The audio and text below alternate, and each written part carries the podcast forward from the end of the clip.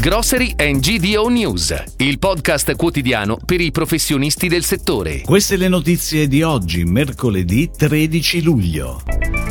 Vendite in aumento a maggio, ma per alimentari i volumi calano. Sole 365 apre un nuovo punto vendita ad alto rischio. La soluzione per efficientare la stampa del materiale POP.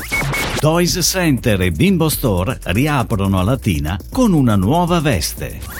Gruppo Mancuso vince il premio Save the Brand 2022.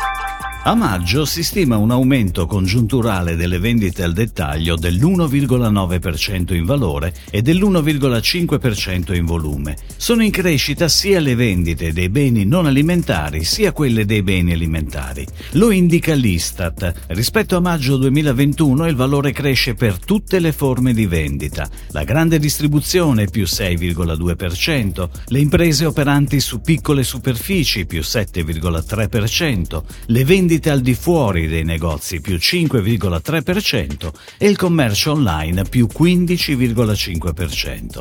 A maggio 2022 su base tendenziale si registra un aumento per le vendite dei beni non alimentari, mentre per gli alimentari la variazione positiva riguarda solo il valore.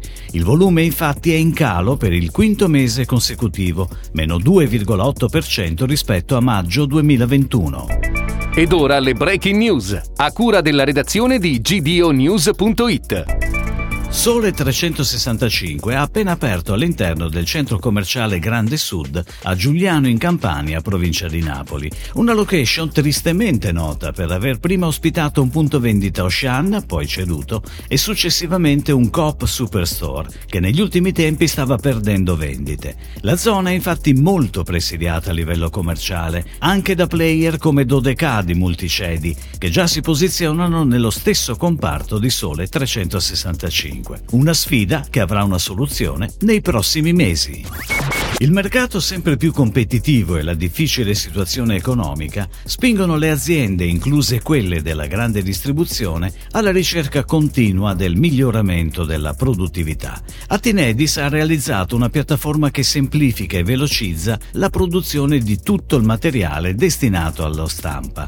Un sistema che provvede ad organizzare il materiale prodotto in vari file PDF, rispettando un ordine predefinito e personalizzato all'interno del file stesso. La generazione dei file rispecchierà altresì il modello organizzativo e produttivo previsto per ciascuna insegna, ottimizzando la successiva distribuzione dei kit di cartellini e locandine da parte degli addetti all'allestimento del punto vendita.